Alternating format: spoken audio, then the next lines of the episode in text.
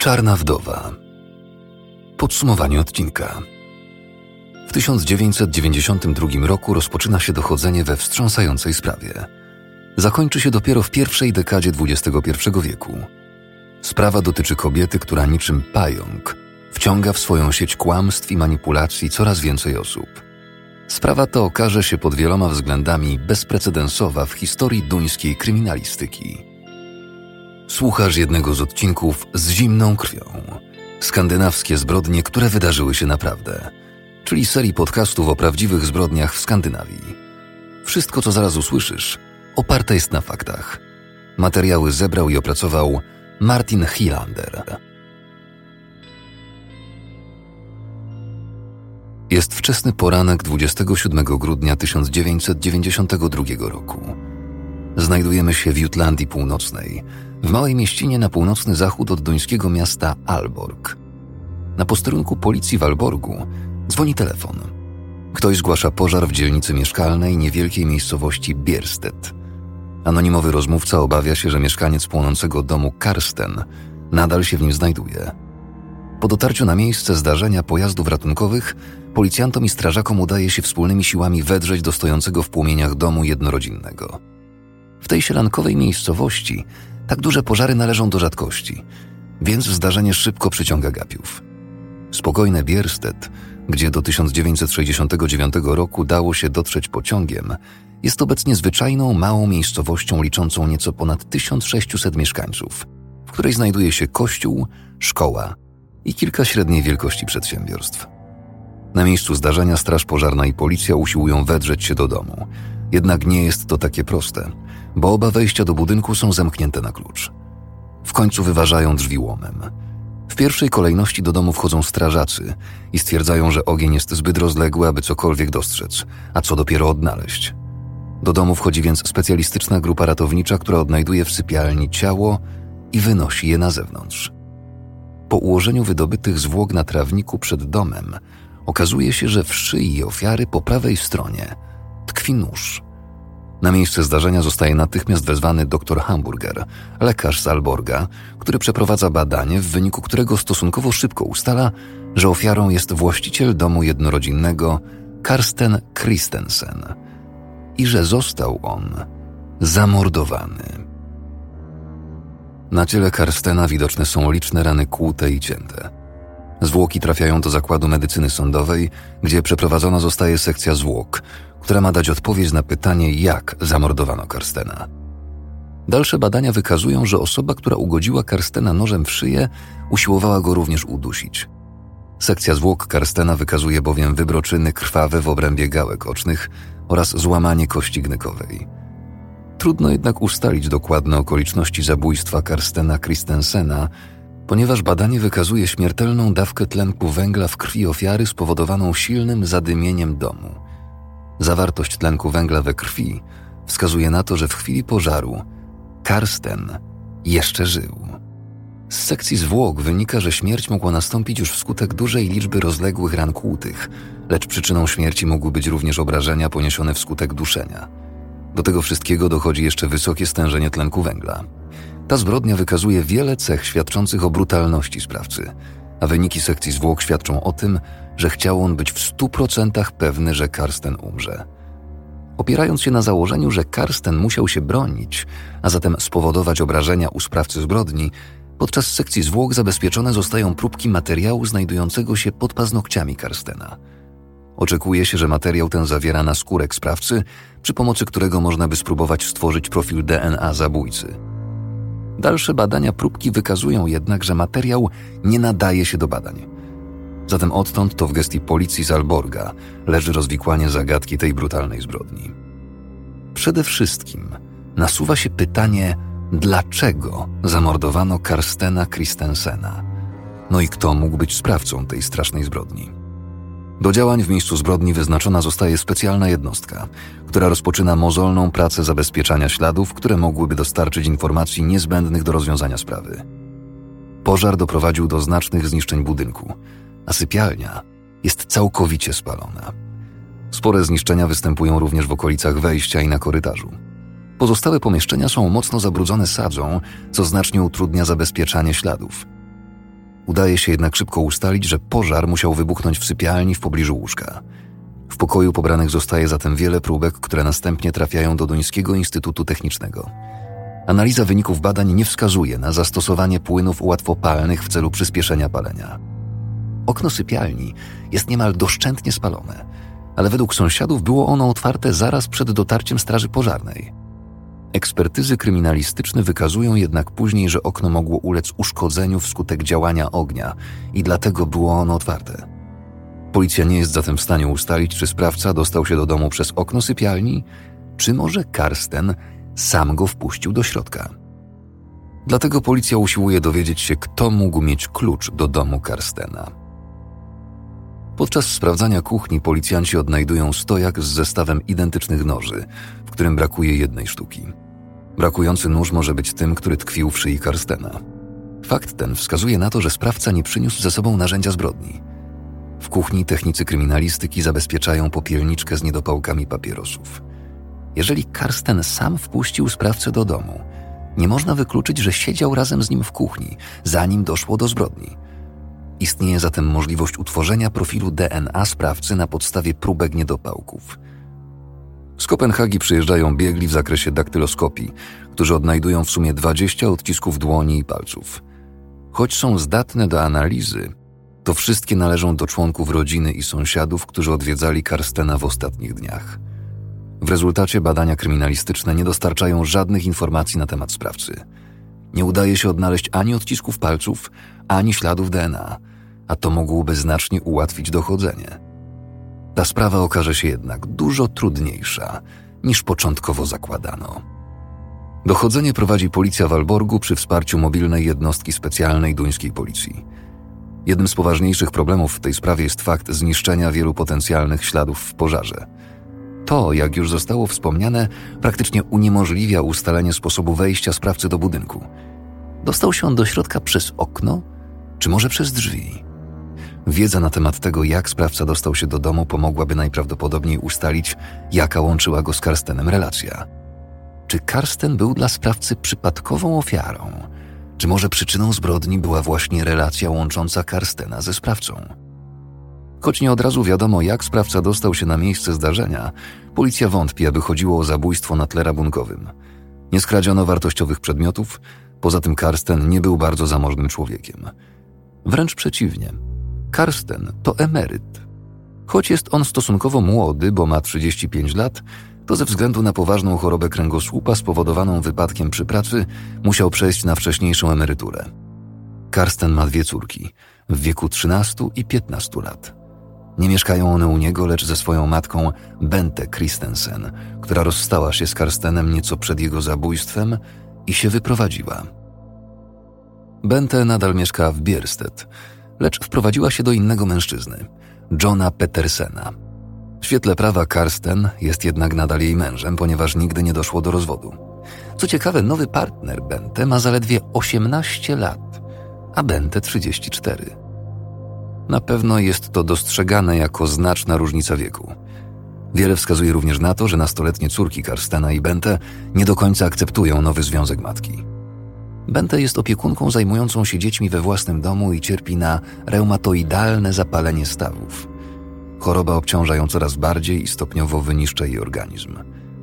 Dość nietypowy związek Bente natychmiast skłania policję do tego, aby dokładniej przyjrzeć się również sytuacji jej i Johna. Policji od razu nasuwa się kilka teorii i pytań. Czy to możliwe, aby ta nietypowa para zamordowała Karstena? Jeżeli tak, to dlaczego? Następnego dnia, 28 grudnia 1992 roku, policja postanawia przeszukać mieszkanie Bente i Johna. W tym samym czasie są oni przesłuchiwani po raz drugi. Przesłuchanie nie ujawnia żadnych nowych informacji. Policja konfiskuje samochód Johna w celu poddania go badaniom kryminalistycznym. Ma nadzieję odnaleźć tam ślady, które da się powiązać z miejscem zbrodni. Zakładając, że John miał na swoim ubraniu krew ofiary, może da się odnaleźć na wycieraczkach, kierownicy lub na siedzeniu kierowcy. Policja pyta Johna, co miał na sobie w wieczór poprzedzający śmierć Karstena i jakie ubrania były prane w nocy. Przywołanie tych informacji przychodzi Johnowi z trudnością. Zarówno Bente, jak i John sprawiają wrażenie zdziwionych i wstrząśniętych zabójstwem Karstena. Nic nie wskazuje na to, aby mogli mieć coś wspólnego ze zbrodnią. Tego samego dnia przesłuchiwana jest młodsza córka, która była w domu razem z Bente i Johnem tej nocy, gdy zamordowano Karstena. Zeznaje ona, że do czwartej nad ranem leżała w łóżku i czytała książkę. Dlatego jest pewna, że ani Bente, ani John nie opuścili w nocy domu. Bente i John mają zatem alibi. Starszej córki Bente nie było tego wieczoru w domu. Ze względu na różnicę zdań między nią a Johnem mieszka ona tymczasowo u swojego kolegi. Alibi Bente i Johna to nie jedyny problem. Brak również wyraźnego motywu. Bente zeznaje też, że nie posiada już klucza do domu Karstena. Poza tym ani Bente, ani John nie byli nigdy karani. Mimo to policja ma wątpliwości co do niewinności pary. Dlaczego w środku nocy w domu Bente i Johna włączona była pralka? Czy próbowali w ten sposób zmyć ślady krwi z ubrań, które mieli na sobie w miejscu zbrodni? Śledczych dziwi również, że sąsiedzi widzieli Johna późno wieczorem w samochodzie przed domem. Ten twierdzi, że siedział tam, bo posprzeczał się z Bente. Później miał wrócić do domu i położyć się spać. Wydaje się to trochę osobliwe. Kto inny mógł mieć sposobność zabicia Karstena, jak nie oni? Trzeba w tym miejscu podkreślić, że Bente, choć jest niską i szczupłą kobietą cierpiącą na reumatoidalne zapalenie stawów wyniszczające organizm, ma niezwykle silną psychikę i bez wątpienia wywiera znaczący wpływ na swoje otoczenie. Przede wszystkim na mężczyzn. Ma bardzo mocny i dominujący wpływ na 18-letniego Johna, który w opinii policji pod wieloma względami oraz z powodu swojej niepojętności sprawia wrażenie nieco niedojrzałego – Warto też wspomnieć, że Bente, zgodnie z licznymi wypowiedziami znajomych i członków rodziny, ma duże potrzeby emocjonalne i cielesne. Rozumie się zatem samo przez się, że Karsten po tym jak zachorował i kiedy musiał się zmagać ze swoimi dolegliwościami, nie był w stanie ich zaspokajać. Prawdopodobnie to skłoniło ją do wdania się w romans z Johnem. Wielu sąsiadów i znajomych zeznaje policji, że u podstaw dominacji Bente leży fakt, że jest ona skrajną manipulantką i intrygantką. Nawet niektórzy krewni Karstena podzielają tę opinię. Brat Karstena jest przeświadczony o tym, że za jego zabójstwem stoi właśnie Bente. Bente natomiast uważa, że Karstena zabił jego brat. Spory rodzinne to jednak nie wszystko. Podczas dochodzenia policja ustala, że Karsten nie jest ojcem młodszej córki Bente, czego nie był świadom. Do tego okazuje się, że Bente miała wcześniej kontakty seksualne z bratem Karstena, tym samym, którego teraz podejrzewa o zabicie męża. Stopniowo policja uświadamia sobie, że Bente cierpi na zaburzenia osobowości. Czynniki dominacji i manipulacji widać najwyraźniej w jej relacji z córkami. Bente nie dopuszcza do tego, aby ktokolwiek ani cokolwiek stało między nią a jej dziećmi. Pomimo związku z osiemnastoletnim Johnem, stale chciałaby mieć obie córki przy sobie – Policji nasuwa się więc pytanie, czy relacja Bente z córkami mogła być przyczyną zabójstwa Karstena? Policja zakłada podsłuch domu i linii telefonicznej, lecz nic to nie daje. Nic pośrednio ani bezpośrednio nie wskazuje na to, aby Bente z Johnem mieli jakikolwiek udział w zbrodni. Para jest dalej przesłuchiwana, ale bez powodzenia. Nie ma dostatecznych dowodów, aby wnieść akt oskarżenia przeciwko Bente i Johnowi, a jednocześnie nie ma innych sprawców, których można by powiązać ze zbrodnią.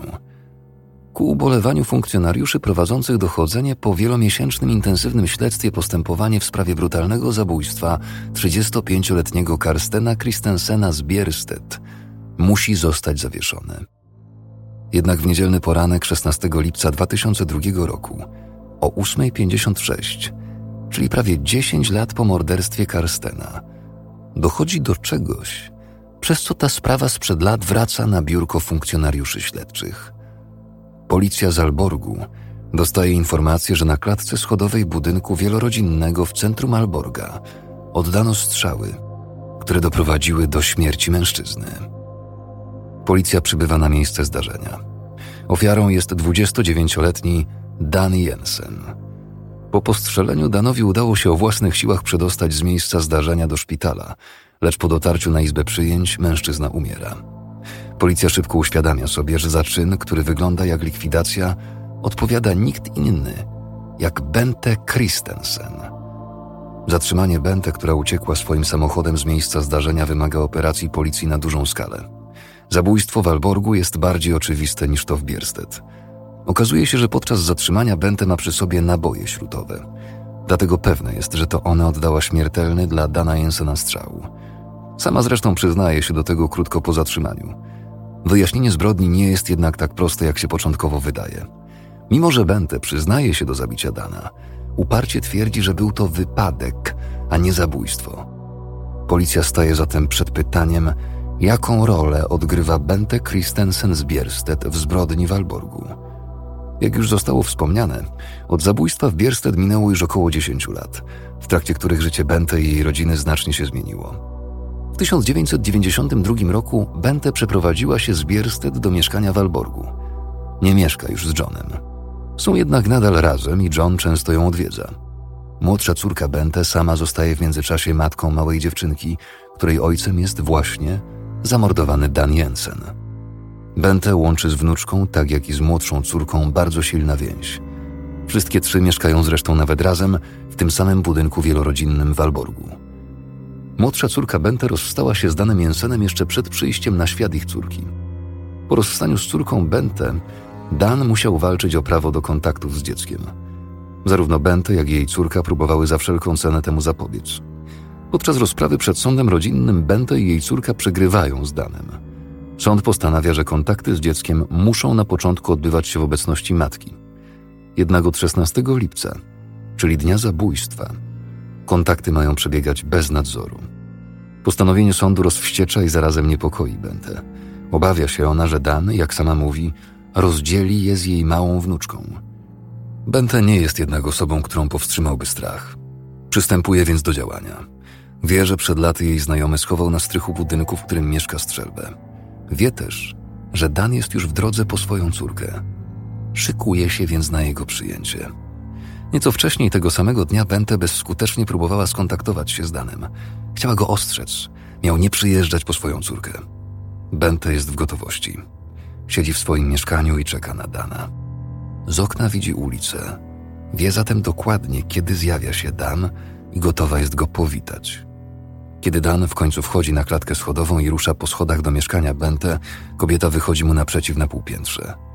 Bente trzyma strzelbę, którą chowa pod kocem przełożonym przez ramię. Dan niczego się nie domyśla. Nie da się dokładnie powiedzieć, jaki jest dalszy przebieg wydarzeń. Bente utrzymuje, że był to wypadek i że zamierzała tylko postraszyć Dana. Prokuratura jest innego zdania i uważa, że w tym przypadku ma do czynienia z zabójstwem z premedytacją. Jedno jest jednak pewne. Bente oddaje strzał, który trafia w środek klatki piersiowej Dana. W rozmowach z policją Bente twierdzi natomiast, że nie wiedziała, że broń była nabita. Kiedy policja odnajduje właściwego posiadacza broni, ten zaprzecza, aby broń była naładowana. Fakt posiadania przez Bente tego dnia większej liczby naboi podważa w oczach policji jej wiarygodność.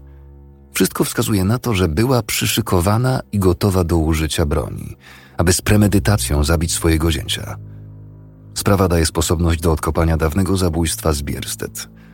Wiele lat po złożeniu dawnej sprawy do akt, policja miała długo nadzieję, że w sprawie wypłyną jakieś nowe informacje. Z biegiem lat stopniowo tracono nadzieję. Teraz jednak na nowo nasuwa się pytanie, czy rzeczywiście Bente mogła być tą, która przed laty, w 1992 roku, zabiła Karstena. Nawet jeżeli wygląda na to, że uda się udowodnić Bente zabójstwo zięcia, nie świadczy to o tym, że zabiła ona również swojego męża. Podczas dochodzenia na policję zgłasza się obcokrajowiec przebywający w areszcie śledczym, który dysponuje interesującymi informacjami na temat sprawy. Mężczyzna zeznaje, że wie, że zabójcą Karstena jest John. Twierdzi on ponadto, że w 1999 roku bywał częstym gościem u Bente i jej córki, w czasie kiedy mieszkały już w wynajmowanym mieszkaniu w Alborgu. Podczas jednej z takich wizyt Bente rzekomo zapytała go, czy nie mógłby pomóc w usunięciu Johna. Sprawa wygląda mianowicie tak, Bente miała opowiadać obcokrajowcowi, że to John zabił jej męża, Karstena Christensena. Mówi, że był to brutalny mord, ponieważ John zadźgał jej męża nożem, a następnie podpalił dom. W rozmowie z obcokrajowcem Bente zapewnia, że sama z zabójstwem nie ma nic wspólnego. Wręcz przeciwnie. Twierdzi, że kochała swojego byłego męża i chce go teraz pomścić. Proponuje kwotę 100 tysięcy koron, około 65 tysięcy złotych za zlikwidowanie Johna – 50 tysięcy z góry i 50 tysięcy po wykonaniu zlecenia. Choć obcokrajowiec jest zaskoczony ofertą tej damy w średnim wieku, przyjmuje ją. W tym momencie nie jest jeszcze jasne, czy zlecenie wykona sam, czy może zwerbuje do tego osobę z Niemiec. Bente spotyka się z Niemcem. Ten przyjmuje zlecenie zabicia Johna. Później, kiedy policja ujmuje Niemca, ten zeznaje, że nigdy nie miał zamiaru wykonać tego zlecenia. Twierdzi, że chciał tylko zainkasować od Bente 50 tysięcy koron zaliczki. Po zleceniu Niemcowi zabójstwa Johna, Bente opuszcza Danię i ucieka ze swoją młodszą córką do Kanady. Bente nie mówi o swojej podróży ani Johnowi, ani swojej starszej córce. Dlatego ci zgłaszają zaginięcie Bente i jej córki na policji. Po kilku dniach Bente wraca z młodszą córką do domu, a kiedy policja wypytuje je o przyczyny nagłego opuszczenia kraju, ani Bente, ani jej córka nie są w stanie udzielić odpowiedzi na to pytanie. Policja nabiera coraz większej pewności, że Bente, a może i jedna z jej córek, chciała pozbyć się Johna, ponieważ ten zabił Karstena. Likwidacja Johna była dla niej tym sensowniejsza, że oznaczałoby to pozbycie się powiązania z zabójstwem Karstena sprzed 10 lat. Zeznania obcokrajowca dają jednak policji podstawę do powrotu do sprawy z Bierstedt. Wreszcie mają pewny trop, którym mogą podążać. Policja zabiera się na nowo do działania, ponownie protokołuje wyjaśnienia Bente. Tym razem jednak w odniesieniu do zeznań obcokrajowca. Bente zeznaje, że w noc zabójstwa w 1992 roku John mógł być przez dłuższy czas poza domem. Poza tym, kiedy wrócił do domu, miał mokre włosy. Mogło to świadczyć o tym, że przebywał na zewnątrz, a nie tylko siedział w samochodzie, tak jak to wcześniej przedstawiano. Oczywiście pada pytanie, dlaczego Bente dopiero teraz ujawnia te informacje. Ta tłumaczy, że chciała chronić Johna i bezpodstawnie go nie podejrzewać. Bente mówi policji, że była zawsze przekonana o niewinności Johna, lecz teraz zaczęła w nią wątpić. Nowo pozyskane dowody zdają się być wystarczające, aby oskarżyć Johna o zabójstwo Karstena. Jeszcze tego samego wieczoru policjanci jadą do jego domu, aby go zatrzymać. John jest w pracy. Funkcjonariusze muszą więc poczekać kilka godzin, aż z niej wróci. Wchodzą z nim do jego domu i tłumaczą, że chcą z nim porozmawiać o zabójstwie Karstena. John nagle milknie, opada na sofę i chowa twarz w dłoniach. Przez kilka minut kompletnie milczy. Jego reakcja utwierdza doświadczonych śledczych w przekonaniu, że ujęli sprawcę. Kiedy John stopniowo wychodzi z szoku, jest nie do poznania. Zachowuje się nagle w sposób jasny i opanowany. Przebiera się i zostaje przewieziony na komisariat policji do Alborga. W drodze funkcjonariusze policji próbują coś z Johna wyciągnąć, ten jednak milczy i patrzy tempo przez szybę samochodu. Na podstawie nowo pozyskanych informacji John zostaje oficjalnie oskarżony o zabójstwo Karstena. John nie przyznaje się do winy, lecz chce zeznawać dopiero w obecności adwokata. Po wyznaczeniu adwokata i krótkiej rozmowie, John wyjaśnia przy jego pomocy, że nie popełnił zbrodni. John zostaje osadzony w areszcie śledczym w Hobro. Po kilku dniach spędzonych w areszcie wygląda na to, że mężczyzna przemyślał to i owo. Nie do końca wiadomo, co skłoniło go do mówienia. Być może strach, że zostanie sam z winą za zabójstwo, a może silna potrzeba wyrzucenia z siebie dręczącej prawdy. Jest 21 listopada 2002 roku. John wyznaje, co zrobił. Ze łzami w oczach wyjaśnia, że zabicie Karstena było dla niego bardzo trudne. Karsten był dla niego zawsze miły i nigdy nie dochodziło między nimi do sporów. John był jednak do tego zmuszony. Według niego Karsten był pokojowo nastawionym człowiekiem, który nie miał żadnych wrogów. Nawet rozstanie z Bente przebiegło spokojnie i między tą trójką nigdy nie dochodziło do żadnych niesnasek. Był jednak jeden problem. W 1992 roku Kilka faktów wskazywało na to, że Karsten może być w stanie otrzymać prawo do opieki nad obydwiema córkami. Doprowadziło to Bente do rozpaczy. Nikt oprócz niej nie miał mieć prawa do opieki nad dziećmi. Dlatego nalegała, aby John zabił Karstena, bo w przeciwnym razie od niego odejdzie. To ultimatum zdawało się Johnowi szalone, jednak szybko pojął, że Bente nie żartowała na takie tematy. Karstena trzeba było się po prostu pozbyć. Wizja Bente zostaje wcielona w życie. Kobieta przeprowadza Johna krok po kroku przez plan morderstwa. Daje mu klucz do domu Karstena. Mówi mu też, jakie ubranie ma włożyć i jak się go następnie pozbyć. Ma to wyglądać na wypadek, mówi Bente. Zgodnie z planem John ma zabić Karstena, a potem podpalić dom. Ma to wyglądać tak, jakby Karsten zasnął, a pożar wywołał niedopałek papierosa. Dlatego ważne jest, żeby zamordować Karstena w sypialni – nie może być żadnych oznak brutalności. Dlatego Bente decyduje, że Karstena trzeba udusić. John szybko orientuje się, że planowanie morderstwa to jedno, a faktyczne zabicie to coś zupełnie innego. Kiedy w dzień zabójstwa John dostaje się do domu Karstena, odnajduje go zgodnie z oczekiwaniami w łóżku. Potem jednak nic nie idzie zgodnie z planem. Kiedy John rzuca się na Karstena, ten przechodzi do kontrataku. John jest po prostu za słaby, aby udusić Karstena. Pędzi zatem co sił do kuchni, gdzie chwyta za nóż znajdujący się w stojaku. Kiedy John jest w kuchni, Karsten próbuje uciec przez okno sypialni. Nie udaje mu się to i dochodzi do dzikiej walki. Wreszcie John obezwładnia Karstena i dźga go wielokrotnie nożem do mięsa. John podpala w sypialni stos starych gazet znajdujący się obok łóżka. Jak później zeznaje, te ostatnie czynności przebiegają w prawdziwej panice. John szybko opuszcza miejsce zdarzenia i po wyjściu zamyka za sobą drzwi na klucz. Kiedy wraca do domu, Bente nastawia pranie ubrań, które miał na sobie. Ubranie wierzchnie i buty wrzuca do worka i chowa na strychu. Następnie oboje idą spać i nie wspominają więcej o wydarzeniach minionego wieczoru. Rano budzi ich policja. Zachowują się tak, jakby byli zaskoczeni informacją o pożarze i śmierci Karstena. John zeznaje również, że razem z Bente jadą kilka dni później na torfowisko, aby pozbyć się worka z ubraniem z nocy zabójstwa. Najpierw próbują spalić dowody. Stwierdzają jednak, że to trwałoby zbyt długo i rzucają worek w krzaki, znajdujące się w odległej części torfowiska. Później John określa dokładne miejsce wyrzucenia ubrań i butów. W ten sposób policji udaje się odnaleźć materiał dowodowy. Policja i zespół śledczych są bardzo zadowoleni. Zabójstwo z Bierstedt jest praktycznie wyjaśnione. Jedynym, co w tym momencie jeszcze zaprząta im głowy, jest główna bohaterka sprawy Bente. Ta nadal zaprzecza, aby miała cokolwiek wspólnego z zabójstwem. Uparcie twierdzi, że nikomu nie zlecała zabójstwa Karstena. Utrzymuje, że kochała swojego męża i była zszokowana i wściekła, że John go zabił. Policja i prokuratura są jednak innego zdania. Bardziej wierzą wyjaśnieniom Johna niż Bente. John był być może tym, który miał nóż w ręce, lecz to nie on pociągał za sznurki w tej zbrodni.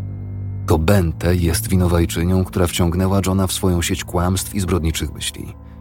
Dla śledczych jest jasne, że Bente Christensen stoi za dwoma zabójstwami, jak również za usiłowaniem zabójstwa, zleceniem morderstwa Johna.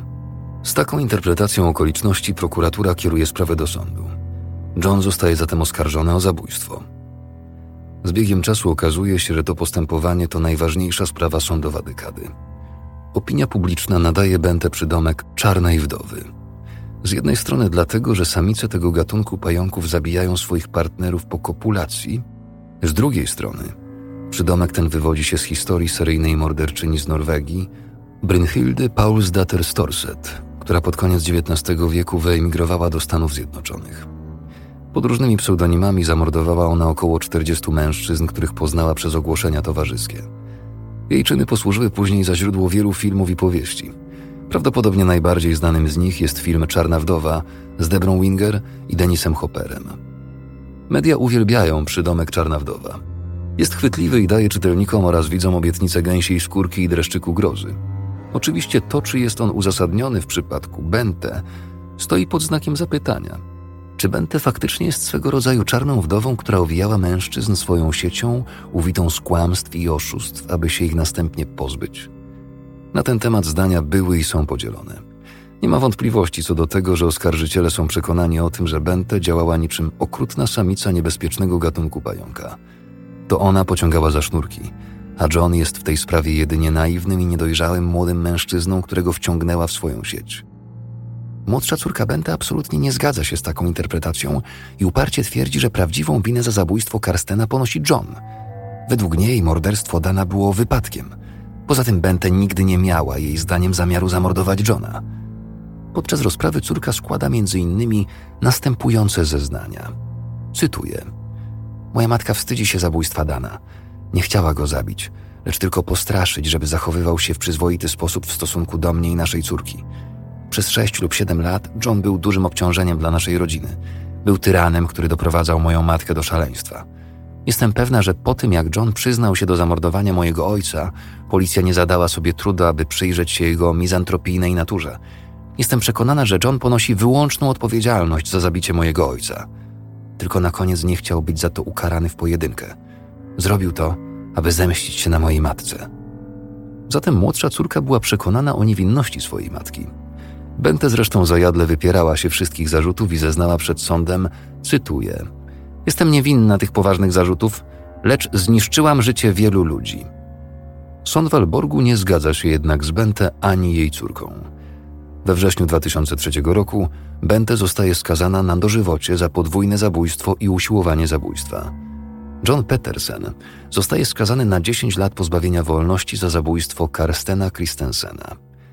Łagodny wyrok jest uzasadniany młodym wiekiem Johna w momencie zbrodni oraz faktem, że wcześniej nie dopuścił się żadnego czynu karalnego. Przysięgli uważają, że to Bente skłoniła go do popełnienia zbrodni. Jest to okoliczność łagodząca. Po ogłoszeniu wyroku rodzina Karstena odczuwa ulgę. Zawsze wiedziałem, że to ona, mimo że za swoje zdolności aktorskie mogłaby dostać Oscara. Wreszcie możemy żyć dalej. Mówi brat Karstena gazecie po ogłoszeniu wyroku. Bente Christensen jest drugą skazaną na dożywocie kobietą w najnowszej historii duńskiego prawa. Sprawa nie jest jednak jeszcze zakończona. Bente nadal walczy. Natychmiast wnosi apelację od wyroku do Sądu Najwyższego. W miesiącach następujących po wyroku również prasa krytykuje dochodzenie policji. Czy John Peterson był specjalnie traktowany? Czy policja spróbowała się z nim dogadać, żeby dopaść Bente? Wyrok przeciwko niej opiera się koniec końców wyłącznie na zeznaniach Johna. Nie ma praktycznie żadnych dowodów rzeczowych na poparcie winy Bente. W następnym roku sprawa trafia przed Sąd Najwyższy. 7 stycznia 2004 roku zostaje ogłoszony wyrok. Sąd Najwyższy uchyla karę dożywocia orzeczoną przez Sąd Okręgowy.